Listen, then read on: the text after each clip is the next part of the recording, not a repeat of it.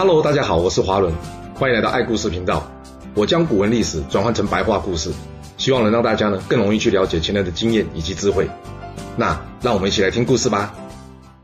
上次我们说到，吕宇打算以死殉国，而他的门客陈辉则是跟他说：“老板，你先等一下，至少等我跟刘邦讨论过之后，你再决定下一步怎么行动，好吗？”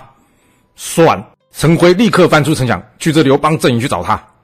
陈辉见到刘邦之后，他跟刘邦说：“沛公，我听说楚怀王曾经跟楚将约定，先入关中者为王，这件事应该不假吧？所以我猜您现在应该急着想进入关中吧？”听到这，刘邦回答他说：“是，就算我想进关中，但也不表示我愿意放弃攻打这宛城。你直接说吧，你来这做什么？”陈辉回答刘邦说：“沛公。”我这有个两全其美的方案，既可以协助您早日进入关中，也可以保住我宛城居民的平安。您想听听看吗？刘邦一听，他点点头，告诉陈辉说：“好啊，你说来听听吧。”陈辉告诉刘邦，宛县是南阳郡这个大郡的主要城市，附近相邻的城池有几十座，人口众多，粮草充足。郡守吕乙以及宛县的居民都认为，他们要是弃守宛城，将来一旦朝廷问起罪来，大家一定都是死罪，嗯，既然横竖都是一死，所以大家已经是抱着必死的决心要与您一战。你确定你要与这宛城的居民拼命吗？我们先不讨论楚军会战败吧。就算您楚军战胜，你有算过楚军的损失会有多少吗？而这剩下的楚军还有没有办法支持您顺利的扫除前方的秦军，抵达这咸阳城呢？这光是要攻打宛城所需要花费时间。恐怕就足以耽误您与楚王的关中之约了，不是吗？然而，要是绕道宛城不进行进攻，我相信您也会担心将来遭到宛城部队在后方的袭击，是不是？所以现在我这里有一个解决方案，那就是我去说服我老板吕乙投降，但您得保证您会封赏他，并且让他继续担任这南阳郡守，驻守于此。那至于他的士兵呢，则由您全部带走，这样。你向西前往咸阳，带上宛城的士兵，您楚军的声势会更为浩大。而前方其他秦军的关隘城守见到此，他们会很清楚的知道，投降，沛公您将会善待他们；但若反抗，颍川郡就是样板。只有这样，您才能无后顾之忧的赶上这关中之约。您说是吧？听到这，刘邦回答陈辉说：“好，我就封吕以为殷侯。那至于你嘛？”我就赏你为千户。陈辉在得到刘邦的回复之后，回去向吕乙报告这个结论。他告诉吕乙：“老板，秦朝的灭亡已经是指日可待了，现在只有投降刘邦才是正确的选择。”就这样，吕乙投降，并献出了宛城的士兵。哇，这个转变让刘邦一下子有人有粮，整个西征的楚军态势完全不一样了。而也就是在这时候。章邯所率领的秦军向项羽投降，而就在章邯投降项羽不久之后，这原先赵国将军申阳，他攻下洛阳，准备迎接项羽进入洛阳。这下让刘邦与项羽西进咸阳城的竞争开始白热化了。刘邦在实力大增之后，接下来他在沿途招降秦军，这一路上呢，可以说是一马平川，无人能敌。他所遇的秦军飞降击败，没有一座城池是他拿不下来的。不过，这些都还不是最厉害的，最厉害的是刘邦，他能约束自己的军队，对于他们所攻下的城池，他严格的要求手下将士不可以伤害或是骚扰百姓，也就是所谓的军纪严明。对于所过之处的百姓，刘邦是秋毫无犯。你千万不要以为这件事很简单呐、啊，因为在一般的时候，就算军队的后勤粮饷充足，但士兵们仍然会在战争的高压环境下做出许多不人道的事情，何况现在刘邦所率领的这批可以算是临时拼凑的野战部队，讲句不好听的，他们跟盗贼的差异并不大，唯一有差别的大概就是他们出兵的口号。所以你要这帮人攻下城后不要抢钱、抢粮、抢女人，这难度其实是非常高的。不过也正因为刘邦对军队有这种要求。才会让各城池秦国的军民抵抗程度大幅降低。最后，刘邦率军直抵丹水，在高武侯七师以及襄侯王陵在西陵纷纷投降之后，刘邦再次率军回攻湖阳，并与吴芮手下的将领梅轩合作，连下西线、立线等地。接着，他们进军攻打这通往大秦的门户武关，也就是现在陕西省洛桑市丹凤县东，位于少息山峡谷之间的这座关隘。虽然眼看着大秦帝国已经是摇摇欲坠了，然而刘邦知道，接下来他要与时间赛跑，因为章邯既然已经投降，那项羽就非常有可能长驱直入，先入关中。为了缩减战事时间，刘邦决定剿抚并用，也就是一手拿出萝卜，另外一手拿出棒子的策略。所以，除了一边攻城，另一头。他也派出了使者宁昌前往这咸阳城，私下先去找这赵高，那企图借由赵高来说服秦二世放弃抵抗，出城投降。那秦二世他会愿意投降吗？哎，这有点难，因为他根本就还不知道他的大秦帝国就要亡国了，他要怎么投降啊？没错，这混到最高点的秦二世皇帝，在被赵高用指鹿为马的招式耍之后。他就搬去这上林苑，整天在那边射猎游玩，他是无忧无虑啦。不过赵高可就不是了，因为他之前多次跟秦二世说：“陛下，安呐，这些反叛农民哦，根本不值一提。”但眼下项羽在巨鹿大破秦军，接着章邯屡战不胜，现在刘季就快要进入武关，眼看着大秦帝国就要大难临头了，这该怎么办是好呢？想不到。那就去睡觉，所以他装病不上朝。别闹了，这样怎么行呢？你不上朝，难道时间会被按下暂停吗？不可能的，好吗？而就在这时候，秦二世找他过去，赵高做贼心虚，他心里一惊，不会吧？有人向陛下通风报信吗？并没有啊。那秦二世找他做什么呢？这是因为秦二世这几天做了一个怪梦。他梦到他的马呢被一头白老虎给咬死了，他找占卜的人来算了一下，结果这占卜的人告诉他，这是因为金水之神在作怪，所以呢要他祭祀金水水神。他想，诶，这件事我还是请问一下赵高好了，所以他才把赵高找了过来。赵高一听，诶，好机会，什么机会？那就是将秦二世支开，让他远离皇宫，这样他就不会知道外头发生什么事了。于是他告诉秦二世说：“陛下，您还记得您前两天在上林苑射死人的事情吗？”秦二世回答说：“记得啊，不过就死了个人啊，怎么样？”赵高接着说：“陛下，就算是天子无故杀人，这老天也不会允许的。所以呢，就算您祭祀水神，恐怕这上天还是要降灾于您呐。这样吧，我看哦，您还是先远离皇宫，先避避风头。”秦二世一听，远离皇宫。那我要搬去哪？赵高回答他说：“嗯，您就先迁去这望夷宫吧。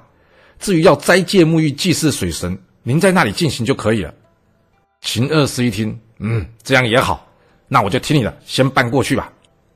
来到了望夷宫之后，秦二世要人准备四匹白马，他准备要来祭祀。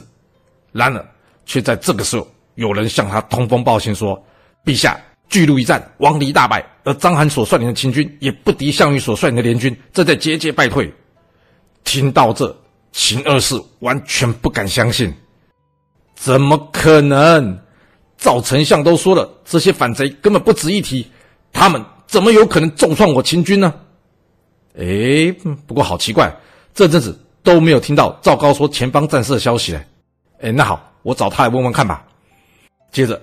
秦二世将赵高找来之后，他问赵高说：“哎，赵高，我听说王离、章邯都不敌叛军，这是怎么一回事啊？”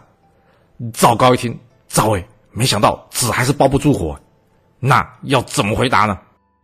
他告诉秦二世说：“我也听说啊，不过我怀疑这是个假消息。陛下，您想想看啊，这种事有可能发生吗？章邯有可能会被打败吗？所以哦，您别担心啊。”我已经派人去询问章邯，看他前线的状况怎么样啊？相信这两天应该就会有消息回来啊。秦二世一听，切，原来是假新闻。哎，好了，不要影响我斋戒，我还要祭祀呢。说完，他转身离开。那秦二世离开之后，赵高立刻将他弟弟赵成以及他的女婿严乐找过来。哎，等一等，不是都说赵高是宦官吗？怎么会有女儿，而且还有女婿嘞？谁知道？不知道之前谁说他是宦官的？因为我们之前只有说他是隐官，并没有说他是宦官，所以他是不是宦官这一点，老样子，请考据学者来帮忙。我们这边先不要研究。那继续说我们的故事。见到这两人之后，赵高跟他们说：“哎呀，天下大乱，我每天都劝陛下要好好管理朝政，然而他却一再的贪玩享乐，完全听不进去啊！现在眼看着叛军就快要攻到咸阳城了，我刚刚跟他报告这件事，没想到。”他竟然想将这锅全部甩给我诶，我个人的死生事小，但一想到会牵连到你们，我就担心呐、啊。哎，是这样的，我的想法是，与其让这昏君动手先除掉我们，那还不如我们先下手为强，把他给做掉，然后改立这子婴为王。子婴这个人仁慈又勤俭，百姓们都很喜欢他，应该是不会有问题的。你们两个看我这计划怎么样？啊，还能怎么样？这两人哪里不知道你赵高在那边鬼扯啊？但死了秦二世总比自己去死好吧？加上这乐言的母亲现在还被你赵高请在家中做客，你要他说什么？所以接下来他们开始规划要怎么好好的送这秦二世上路了。这天，也就是秦二搬到望夷宫第三天，赵高派人匆匆忙忙跑来见这秦二世，跟他说：“陛下，不好了，叛军已经攻入咸阳城中了。”接着。严乐率领了上千名的士兵，身穿白色服装，冲进了望夷宫，将望夷宫的守卫全部制服。他质问这些守卫：“你们为什么失职，让这帮盗贼闯进宫中？”这守卫一听：“哎，你在说什么？这里戒备森严，哪里来盗贼？你是看到鬼哦？根本在那胡说！”严乐一听：“你废话！”当场他将这带头长官给杀了。接着他带兵一路杀进宫去。这望夷宫中乱成一团，那秦二世一看，诶，不会吧？严乐，你为什么造反啊？严乐一听，老板，你对白有点深度行不行？你这问题我要怎么回答你啊？于是他朝这秦二世一箭射去，不过箭法不好，没射中。接着这躲过一箭的秦二世大叫：“来人呐，快来给我将这严乐拿下！”不过很抱歉哦，没人敢动哦。秦二世见到这状况之后呢，赶紧拔腿就跑，躲到后面的内室。他对他身旁一直不离不弃的侍卫说道：“哎哎，这是怎么回事啊？是赵高要谋反吗？”听到这，他旁边卫士实在是有够无言的。不会吧，老板，你的判断力会不会也低得太离谱了？接着他点了点头。这秦二世一看，哎呦，他要造反，你为什么不早点告诉我呢？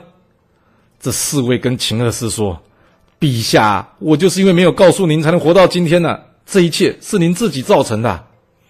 听到这，秦二世这时才恍然大悟：哈，我错信了赵高，原来李斯才是好人呐、那他有机会重来一次吗？这得看看站在他面前的严乐要不要给他这个机会了。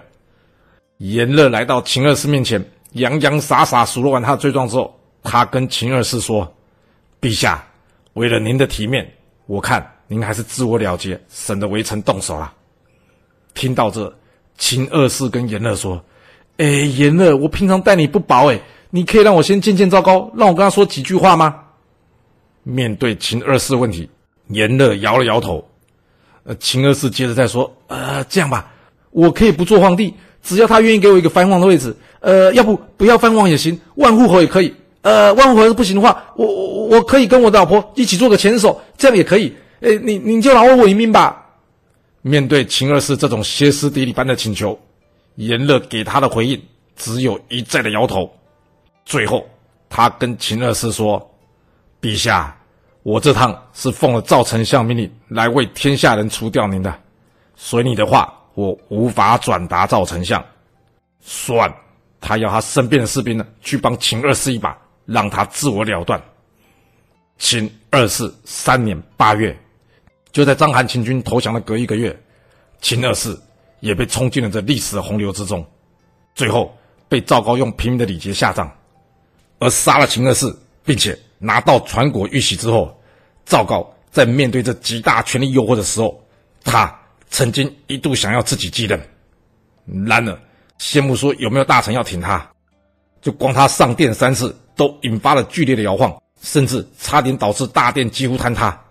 赵高明白，哎，看起来老天并不想要我坐在这位置上，所以他只好按照原定计划，叫人把这子婴找来，由子婴即位，是为秦王子婴。请注意哦，在这里，子婴并不是秦三世皇帝，因为赵高认为，之前之所以称皇帝，那是因为秦国灭六国。然而，现在六国都已经重新复国，而秦国实际上能管理的地方已经大幅下降，所以子婴应该只能称秦王，不应该继续沿用皇帝这个头衔。赵高之所以这样做，其实也是在帮自己铺后路啊。他想要对联军表示善意，那联军会吃他这一套吗？目前联军只有刘邦一支部队兵临城下，那我们现在就看看他的反应吧。刘邦这头虽然他之前派出宁昌前往这咸阳城，私下去找这赵高议和，但这可不表示他不会继续攻城。面对这大秦帝国东南面的大门，就像前面说的，刘邦决定交府并用，所以他派出了利益姬以及陆贾，准备去说服这五关的守将。另外，刘邦也早就准备好，他准备押上大军，若是无法说服，就要攻下这五关。那这五关是要战？还是要降呢？五关攻防战究竟会如何进行呢？诶，出乎意料，因为当刘邦军队来到武关时，他们发现，哎，这武关的守军怎么那么少啊？空城计吗？难道其中有诈？都不是，这是因为你刘邦军队来的实在太快了，完全出乎秦国的意料之外，加上古代通讯没有现在那么发达，所以。当刘邦抵达武关时，秦国根本就还没有对武关进行增援，于是才会出现这种几乎无守军面对的状况。就这样，刘邦一不小心的袭取武关成功，打开了秦国关中的大门。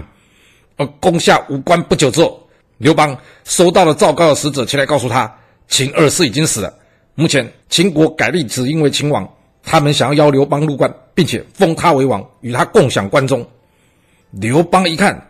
真的假的？你不出城投降，要我进去？那这一进去，不是刚好让你瓮中捉鳖？